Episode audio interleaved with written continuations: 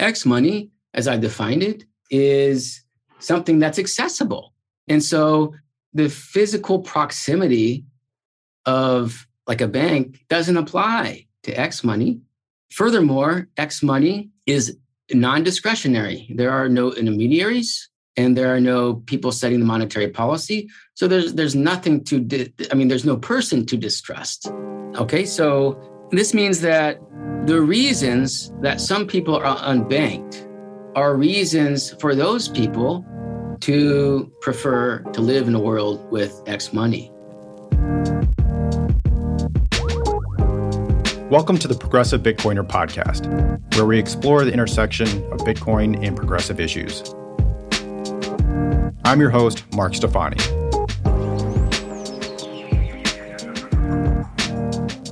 Today's guest is Craig Warmke, professor of philosophy at Northern Illinois University.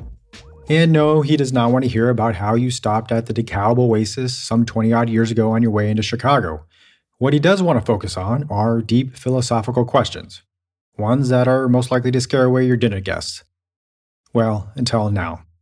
Because today we are talking about Craig's most recent paper, Bitcoin Behind the Veil. This is arguably one of the most important pieces ever to be written on Bitcoin. I know that may sound hyperbolic, but I believe it to be true. And the reason is we are all standing behind the veil at this moment. Before us is a new monetary system, one that we must examine with clear eyes and without bias. And Craig's paper provides us with that mechanism. I hope you enjoy the show. I hope it gives you a new way to approach and evaluate Bitcoin. Thank you so much for tuning in. I appreciate it.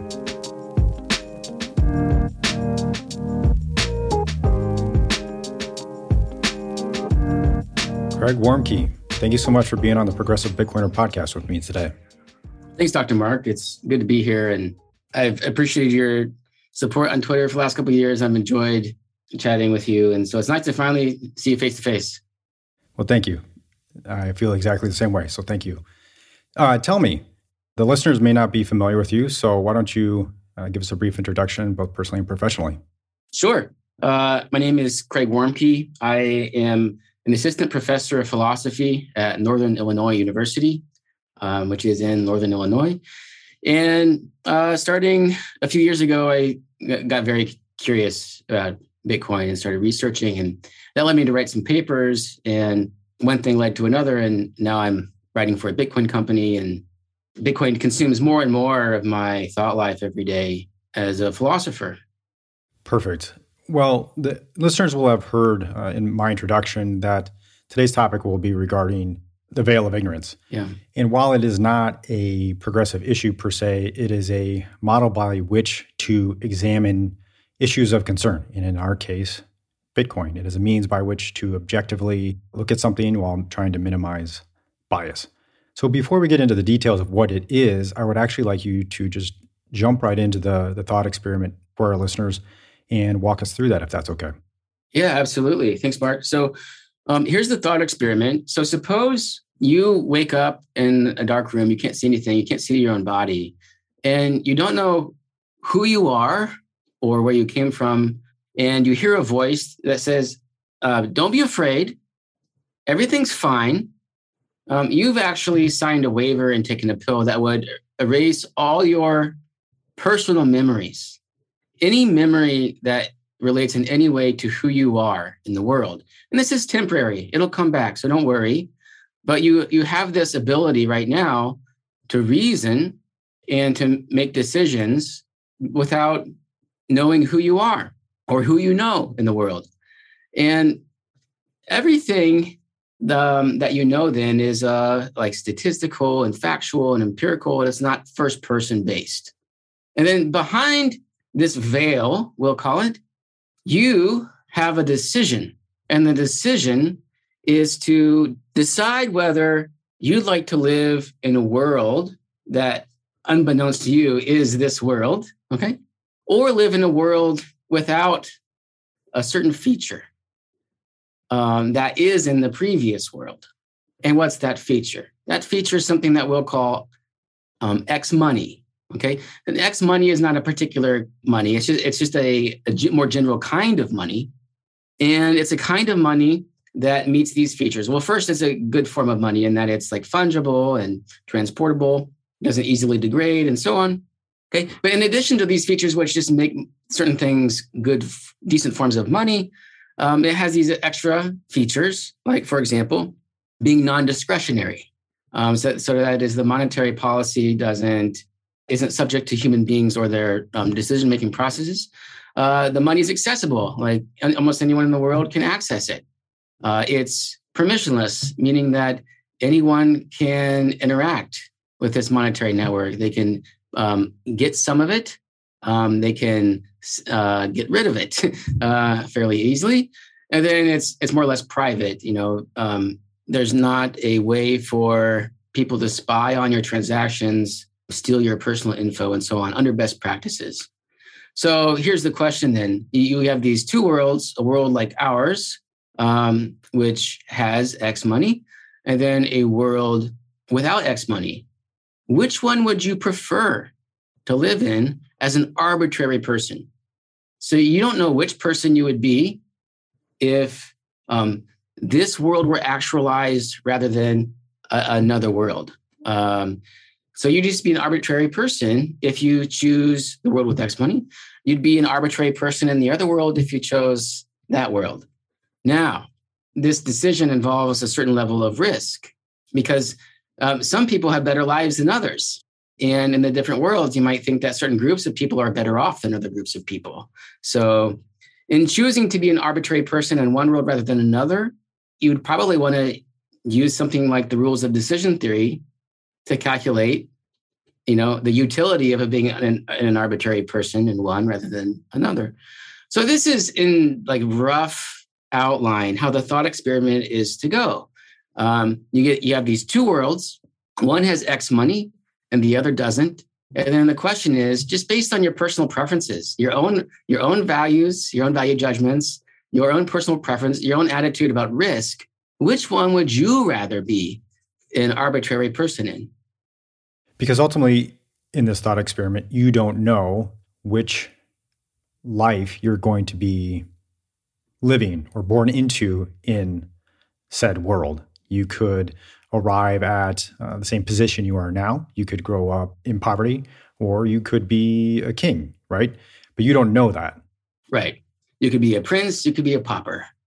And what you do in the paper is walk through those scenarios, looking at the probability of being born into one of those scenarios. Ultimately, with the end conclusion is that you're a much higher likelihood of being in a position where you are in favor of X money that allows for yeah. uh, greater permission, accessibility, etc. Yeah. And you're not running the risk of hoping for that you are going to be uh, the king, the politician, the Fed chair, etc. So that was perfect. That was a, the veil of ignorance in a nutshell. Mm-hmm.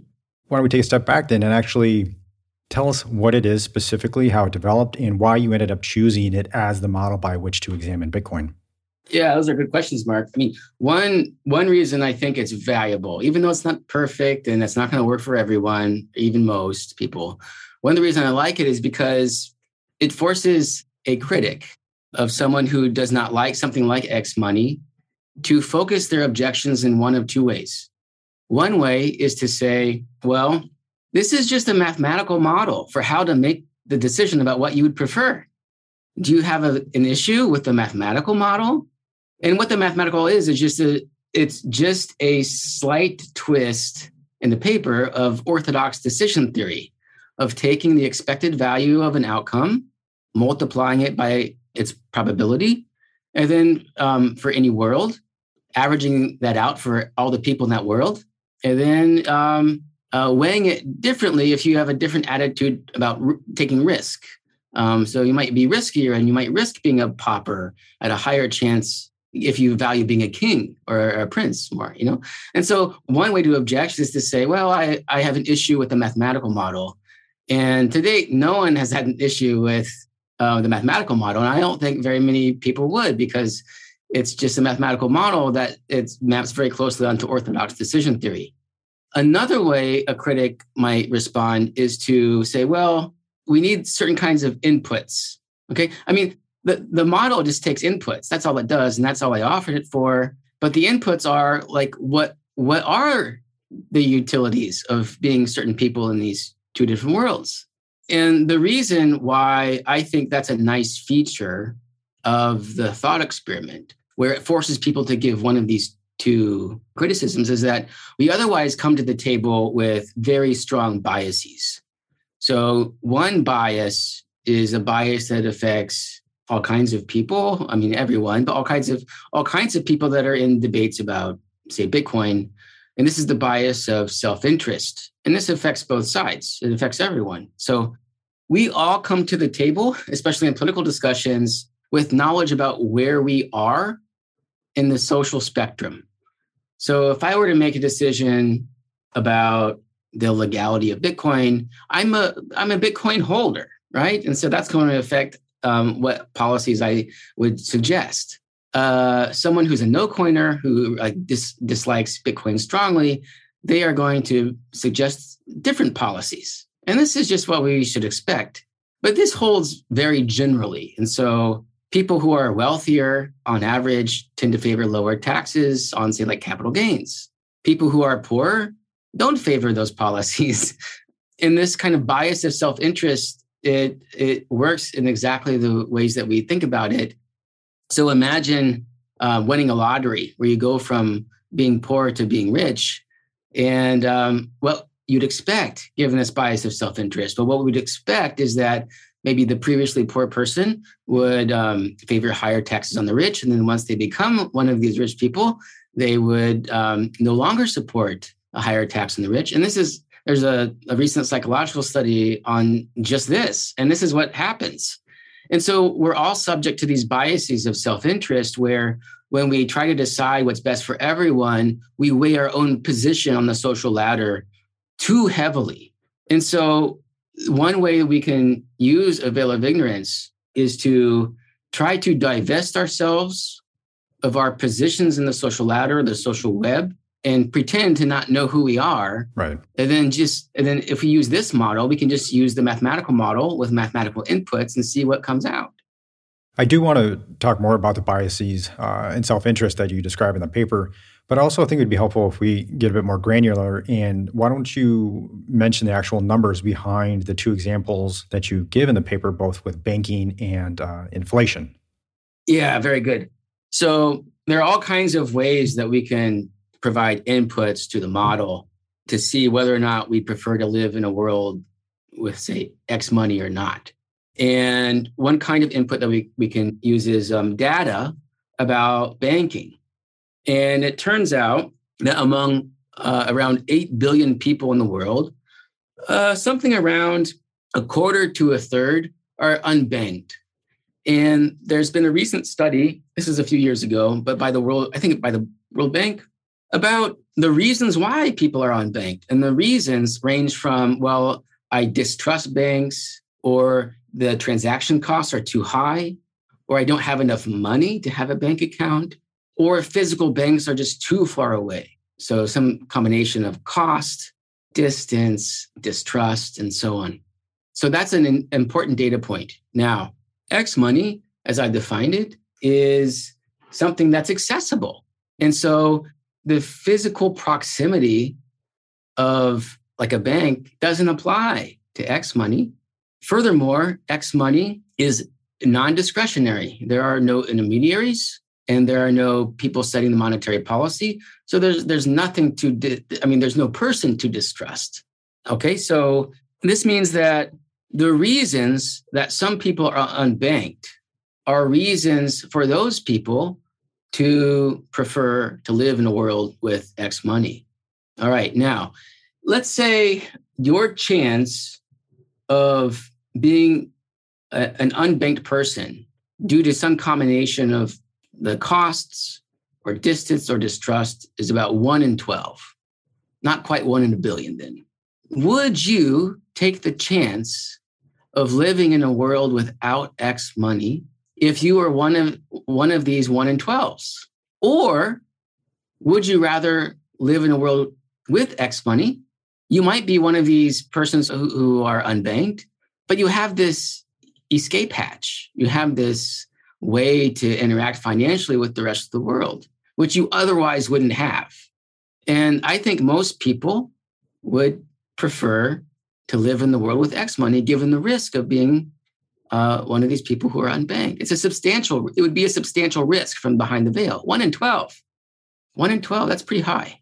And it's a, and it's a serious risk because banking is a way that we've created a lot of wealth for the world and lifted people out of poverty. And the reason is because with banking, you can get credit, you can get money that you didn't previously have. And you can put that money to work to increase wealth for everyone. And if you don't have a bank, those kinds of uh, routes to upward mobility aren't available to you. Okay, so would you really want to take that risk? It's a serious risk. It's not Russian roulette, but it's it would be a risky choice. And you go on to do the same example using real world numbers for inflation. And again, the same conclusion is drawn that you're at a much higher chance of becoming somebody who is under double digit inflation rates than you are uh, as an individual of North America, let alone the United States, let alone the top 1%, et cetera, of actually somebody who may not benefit from X money, correct?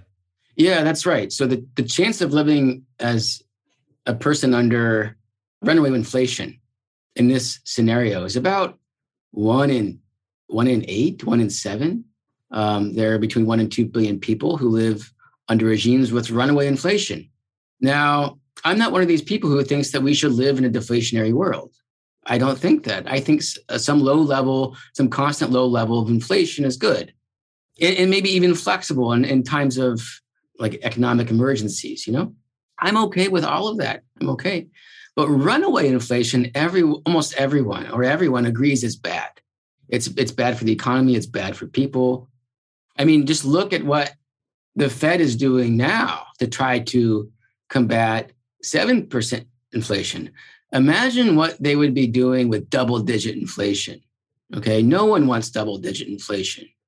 Um, it wreaks havoc on the on on communities, and especially for people who have sticky wages.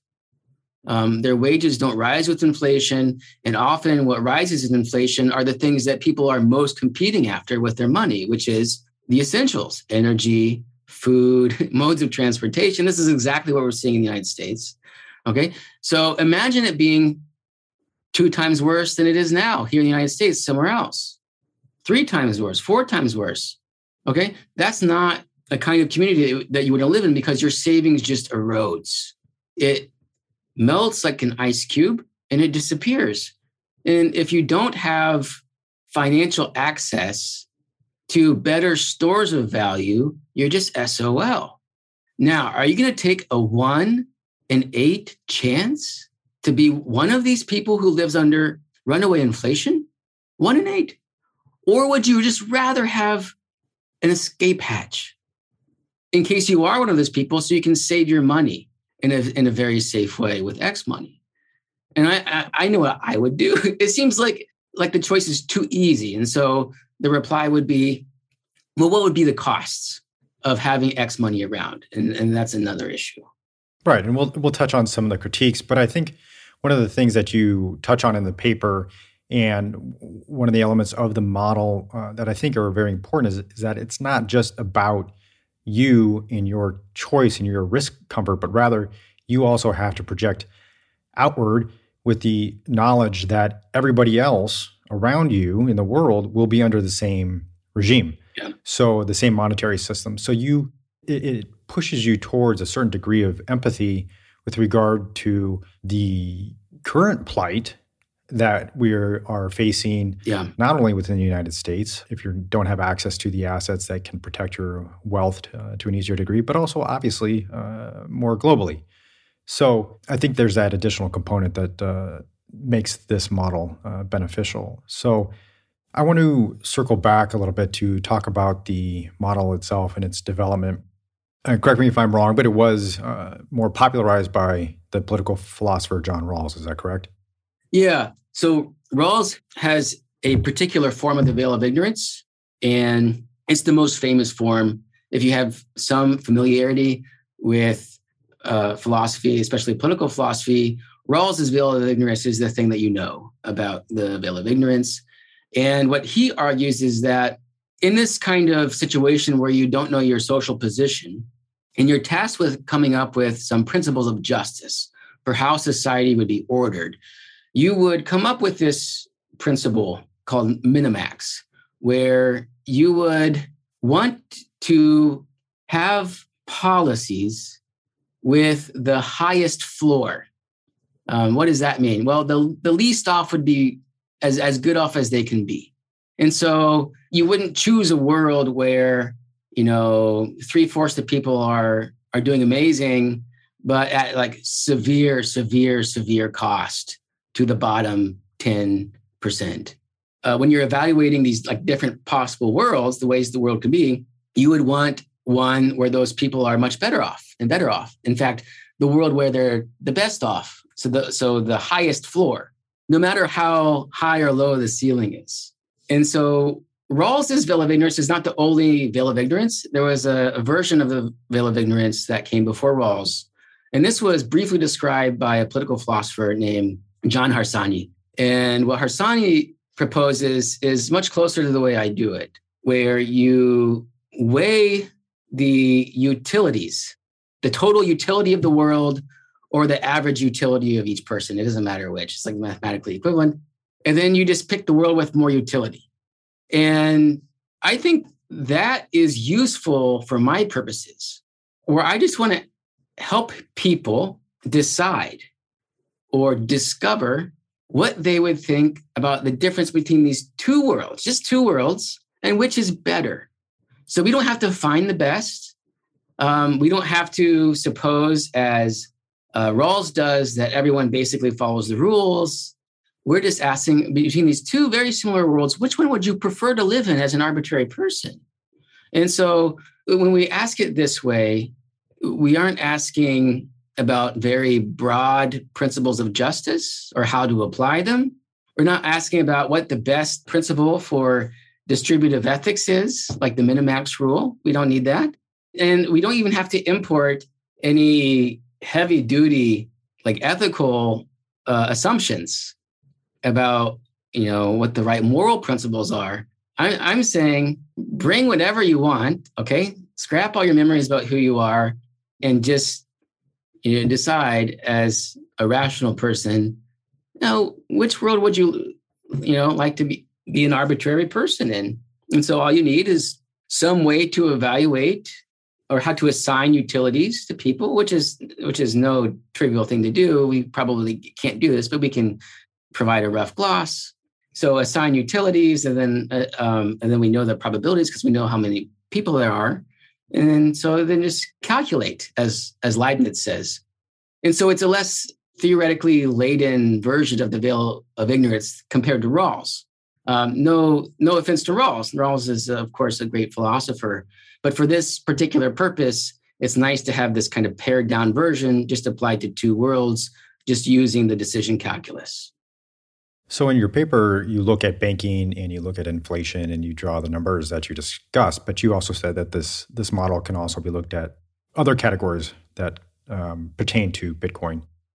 I think it would be appropriate if we actually touch on privacy. The Federal Reserve just released their paper on CBDCs. Are you able to quantify any of the information out there that you'd be able to uh, apply the same model to privacy as it relates to Bitcoin and uh, CBDC? Yeah, I think so. I think we could probably calculate in a rough way the costs and benefits of um, having something like X money in relation to this idea about privacy. So, on the one hand, the people who perch atop the financial railways who get to spy on the transactions and they get to spy or they want to spy for a few different reasons. One, they like to settle disputes. The intermediaries are providing a service, and so they can lose money if they don't settle disputes in a, in a decent enough way. So you have to settle disputes as an intermediary. There being an intermediary requires that they settle disputes and they want to prevent fraud. Okay, because they don't want to be defrauded and they don't want their other customers to be defrauded. So they want to prevent fraud. um, and they want to settle disputes. And because they have to spy on transactions in order to do these two things, well, that increases transaction costs, of course, because they, they want to make their business worthwhile. But that allows them to censor transactions, shut down accounts. Okay. So, this issue of privacy and censorability, that's one that you want to keep an eye on. If you can spy on transactions, then you also, and if you also have the ability to censor, then these abilities will compound and you can censor things that you dislike. Okay, so that's one issue. That's hard to quantify. There, but there are two things that are easier to quantify. One is that we, we have data on identity theft and like hacks and leaks of private data. And that costs, it costs as much recently in one of these recent years as over a trillion dollars. I've seen projections that it would cost the economy something like up to I mean, this is probably globally up to $10 trillion uh, within the next few years. This is just, I mean, what from 1 trillion to 10 trillion, like that's just so much money. Um, it's hard to imagine like the scale of the, the costs, the costs that accrue to us. So I think it's reasonable to ask is relying solely on mediaries worth losing your private data to the tune of something like one to ten trillion dollars per year. Okay. Now, on the other side of this equation, then is why people like governments would like to spy on transactions. And it's more than the reasons that we just covered with respect to corporations, you know, like Square or Venmo. The government isn't really in the business of settling some of these like small financial squabbles and, and fraud and so on, all that goes to the justice system. The, the reason that I think they like um, this ability to spy on transactions is twofold. One, to prevent something like a terrorist attack. So they have national security concerns. And that's a serious concern. That's a serious trade off. Okay. If, if there is a truly private form of money there will be bad people who use it privately. This can also be true for such things as countries. Earlier, I said that you know privacy and censorability are kind of connected in this way. And if countries themselves, as economic agents, can transact privately, then you know they probably can't be censored either. And so, X money might also erode the power of a, a power like the United States uh, X money might erode their power of economic sanctioning. And so that's a, that might, perhaps might be a cost. I don't have any data on economic sanctions. I've heard from some experts that they aren't as effective and perhaps maybe counter effective, counterproductive. But th- that would just be something, whatever it is, that would be part of the data that we need to fit into the model, whatever it is we're not going to be gatekeepers about the data that goes into the decision making model. Sure. Like that stuff goes in, whatever it says, even if it's going to adversely affect the calculation in favor of X money. Right. It just goes in. And that's again how the model becomes more objective and minimizing bias and self-interest, which I want to touch on still. In the paper you say, quote, people tend to favor proposals that would benefit themselves and reject proposals that at their own expense would benefit others, end quote. Mm-hmm. And I think this is something as progressives that we need to pause and be very candid uh, with ourselves and others to be able to stand in front of the mirror and own this because it is not only something that plays out in the research, but also in our lives. For example, I'm in a liberal pocket of Minneapolis. Mm-hmm. And a year or two ago, there was proposals for adding low rent housing within the neighborhood and then rent controls there were plenty of signs in the yards in my neighborhood opposing the idea. Mm. Neither bill passed, right? Yeah. And so again, this plays out in the research as well. But you know, that's not necessarily a value judgment. I don't think it should be. It is uh, in our nature to defend uh, what is in our own self-interest. I think we need to accept that and own that, but try to again see how we can do that while also maximizing the benefit of others. And that's where I see Bitcoin uh, uniquely positioned because I see it as both a savings technology as well as a philanthropic force. And so I'm wondering if, if you would agree that with using Bitcoin, does it move us further toward that benefiting others? Yeah. Since the more people that utilize the network, the greater the benefit is to all. That's my view. I think you put it very nicely, Mark. So my frequent collaborator, Andrew Bailey, right, right, um, has a really nice YouTube video where he goes through a presentation uh, that he calls Bitcoin Alchemy. It's really good, and it builds on an idea from especially Alex Gladstein. And the idea is that Bitcoin is a machine that turns greed into freedom. And how does it do that? Well, people see the gains that Bitcoin holders often make, not today, because the, the market is tanking. So, but over time, Bitcoin's trajectory has been up. And so people buy in the hope of making money to satisfy their greed impulse. But their greed has propelled them to procure something that by procuring it, then they have these extra freedoms. You now have uncensorable money that you can transport to anyone in the world for basically free and basically instantaneously. That is amazing. um, and this has already helped a lot of people. And I think it will continue to help a lot of people in roughly the same way that the internet has helped people. So the internet has helped a lot of people, but not without costs. The internet en- enables great evils, great numbers of them. So the number and magnitudes of evils that the internet has enabled is just eh, enormous. But we still think it's worthwhile to have around. And why? Well, think about all the things that we have dematerialized with the help of the internet in a way that helps people. We've dematerialized the Library of Alexandria, you know, basically, where all the information that humanity has gathered and accumulated over the eons, well, now it's all available to people who can use Google with as, something as simple as internet access and an internet connected device. And Bitcoin does that for money and banking for every person in the world. Exactly. Exactly. Yeah. What are the critiques of the Veil model that you find most relevant?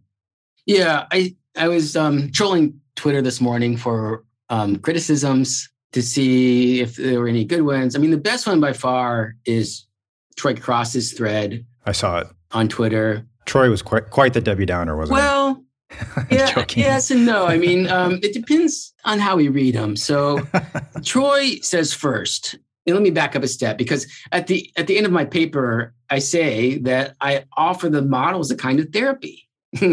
um, it was said in a cheeky way, but it's, it's uh, offered as a kind of cognitive therapy, especially for for critics of Bitcoin. And the reason I said that is because we have a lot of data. We have a lot of data already about how Bitcoin helps people and how it could help people. And the critics, for the most part, ignore this data. And so, if you really want to work through whether or not you would prefer to live in a world with Bitcoin or not, um, and Bitcoin is just an instance of X money, in my view. So that's that's what the decision ultimately amounts to. Then, well, what things are you going to put in as inputs? Well, the critics already ignore these reasonable inputs into the model data about banking, data about inflation, data about remittances, data about privacy. Okay. They just ignore these things.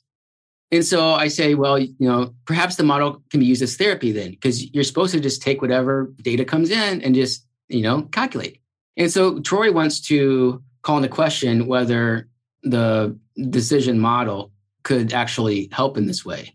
Um, if it's genuine therapy, he says some minds should change, and we're not going to see that happen. Okay, so it's not good therapy. He doesn't put it as unqualifiedly as that, but um, it's basically what he's saying. And the reason he says that is because we'll just continue to rationalize what, what benefits us. Um, and our biases are just going to bleed into how we use the model. We won't be able to use the model well, say, if it should lead us toward preferring Bitcoin world, um, but we don't like Bitcoin. And I guess my response to that one is that, well, first, I want to thank Troy for the thoughtful thread. And, and two, I think he's generally correct about our ability to overcome our biases. They aren't transparent to us for the most part. But my response is that well, genuine therapy takes commitment. um, and you can have a good kind of therapy that is ineffective for most people because most people aren't going to want to put in the work. And I think that's basically what's going on with this kind of model. So, for example, some of the responses I got on Twitter came from some well known critics or well known people in uh, the finance or Bitcoin industry, and it's clear that they hadn't even read the article, or if they did read the article, they missed they missed the entire point. You know, and so people who have biases so strongly that they, like it prevents them from reading at all or reading well. Well, yeah, therapy is not going to work for them because they have to actually get to the therapy first um, and understand what it is. And so my response would be not everyone is hopeless in this way some people can really commit to it. And I know this from personal experience that it's possible to make big changes in what you believe is true, even at personal cost. So I've changed my mind about big things over the last 10 years at personal cost, and it's possible. I'm not saying that that makes me a saint. What I'm saying is the opposite is that if I can do it, I know that smarter and better people can. I'm grumpy. I am self interested and selfish. And if I can change my mind, uh, I'm also not that smart. You know, I work hard. I'm not that smart. And, and so, smarter and better people are around. They can do it if I can. That's the point. And then the second, the second response to Troy would be that the veil, as I discuss it and as I design the thought experiment, it requires empirical data.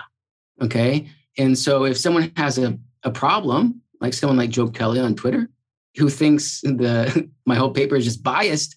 It's just I, I just offer an invitation. Well, show me empirical data that X money would be bad. Okay, like that. That's it's just an invitation. So a full commitment to this therapy requires gathering data, not ignoring it and using it, and then the, the, the cards fall wherever they fall. So I think this functions in part as a check against Troy's worry I fully grant that the problem is as tough as he thinks it is. I just think that there are some people who can overcome it because they're willing to assess the data for what it is. Otherwise, why do we do anything? Why do we engage in any kind of argument?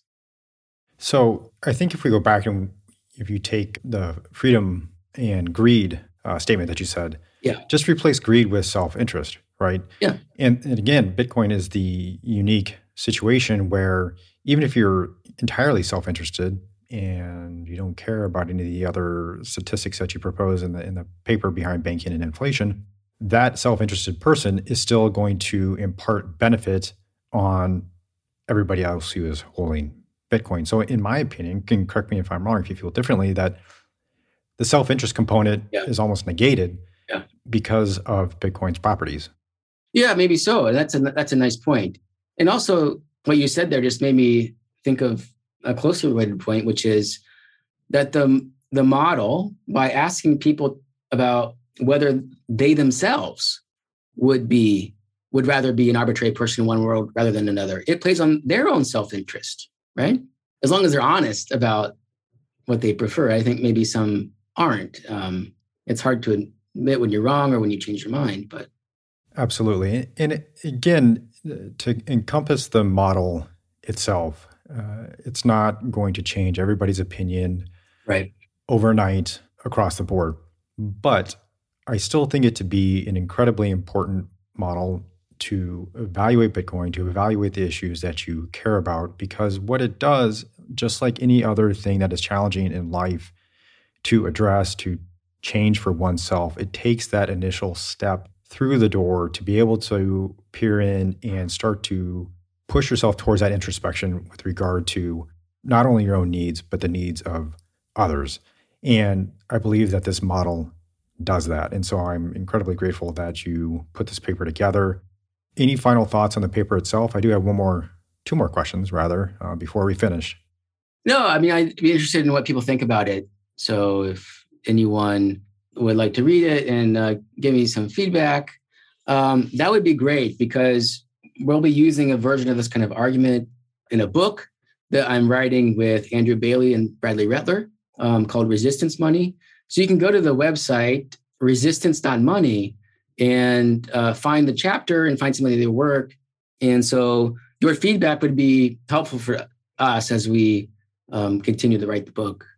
Perfect. Dan, want to double click there on the fact that you, Bradley Rettler, and um, Andrew Bailey are writing a book, and I think we all uh, can't wait for that to come out. My second to last question here is money, the topic of money. Yeah. Uh, why is there not more philosophical examination of something that is omnipresent? Yeah, that's a, a really good question. I mean, so it's not that there is no philosophical work on money. A, a really nice resource for finding the literature on the philosophy of money is the Stanford Encyclopedia entry on the philosophy of money and finance, which is available for free. So if you Google Stanford Encyclopedia Philosophy of Money, it'll probably be the first result. And there is there has been quite a bit of work, but not compared to a lot of other areas of philosophy, which are even, in my view, less important to the human condition. So I think your question is just so great. Why hasn't there been more interest in money? I think, I mean, I have a I have a few hypotheses. I don't know how good they are though. I mean, one hypothesis is just that this is a this was just a kind of path dependent contingency where um, certain arguments in political philosophy just drew more mind share. And so people were just led away from questions about money and finance. Another hypothesis is that people feel a little icky talking about money, um, especially philosophers. And so maybe it's then a dual effect of not only being pulled into other areas, but slight pushes away from money also. Otherwise, I don't have much of an idea. I mean, and in my view, some of the most interesting stuff written about money is written, of course, by economists, especially when it comes to Bitcoin. You know, some of my favorite papers that are that are more philosophical. Uh, I'll, also, I'll mention two in particular. One is George Selgin's paper on synthetic commodity money. This paper is highly philosophical, and it's really good work. And uh, but Selgin is an economist and not a philosopher, uh, at least according to how we divvy things up in the academy. And then another paper is, I forget the title, but um, Will Luther has several papers on um, the economics of Bitcoin, and several of them are more philosophical. And one of them discusses the difference between decentralization and being distributed, and whether or not Bitcoin is decentralized or distributed, a distributed network. That's a, that's a philosophical issue, and it's one that's um, that Will has done a very good job with. And so, I hope that in the near, maybe not in the near term, that's maybe being too optimistic, but in the medium long term, these issues come to the forefront for more philosophers, precisely because I mean these issues are so important; they affect us we care about them, whether they make us feel icky or not. In the previous podcast uh, with Troy and Andrew, I joked about uh, the School of Athens. And so maybe someday uh, here in the near future, we'll have filled up the School of Athens with uh, contemporary faces of our Bitcoin philosophers. That would be great. Um, have you seen the painting, Raphael's painting of Plato and Socrates and the other philosophers? The School of Athens? Oh, okay. You were actually talking about the painting already. Yeah, yeah, yeah. Oh, okay, okay, okay. It, oh, there it is. There it is. Okay. now, who would you be? Who am I? Yeah, I'm. Uh, I'm. I'm Raphael, just hiding in the corner there. Oh, okay, yeah. the introvert in the corner. Yeah, very nice. When I was hired here at Northern Illinois, there had already been a version of the Nighthawk painting. If you're familiar, like the, the painting of the diner um, by I think Ed Hopper. Mm-hmm and uh, one of our former students, who's now a professor at Princeton, she had replaced each of the people in the original painting with people in the department. And then when I was hired, they like this is like one of the kindest things anyone's ever done. They she like redid it um, so that I could be in the in the Nighthawk um, painting. It's on it's it's and that painting is still on the department website. And the reason I bring this up is because the two philosophers who are in front uh, at the front of the painting are doing the Plato Socrates thing where someone has the finger up and one of us is eh, maybe not so much. You're the one with the the grumpy finger down. Yes, that's right. right. So uh, yeah. uh, on on that note, Grumpy Craig, uh, yeah. what what gives you hope? You know, that's a great question. Um, I have two main sources of hope. One source of hope is uh, Bitcoin itself, because I think it's a, a nice competitive check on some of the ways in which the world is going not so well. And I have lost a lot of faith in our public institutions over the last couple of years, especially. I mean, my faith wasn't very high to begin with, um, but it, now it's it's sunk to an all-time low. It's gone lower than the Bitcoin price today, and it just red candle after red candle. My public faith, and this is like you know government institutions, um, schools and universities, the media. Um, I just have no faith in these things. Um, but I think that Bitcoin can help play a role in riding the ship. I hold out hope for that, even though I don't think Bitcoin is a panacea in any sense. I don't think it's going to solve all our problems. I don't think it's going to prevent us from going to war. I don't think, you know, whatever. Um, but I think in small ways, it can help the world in lots of different areas. Right.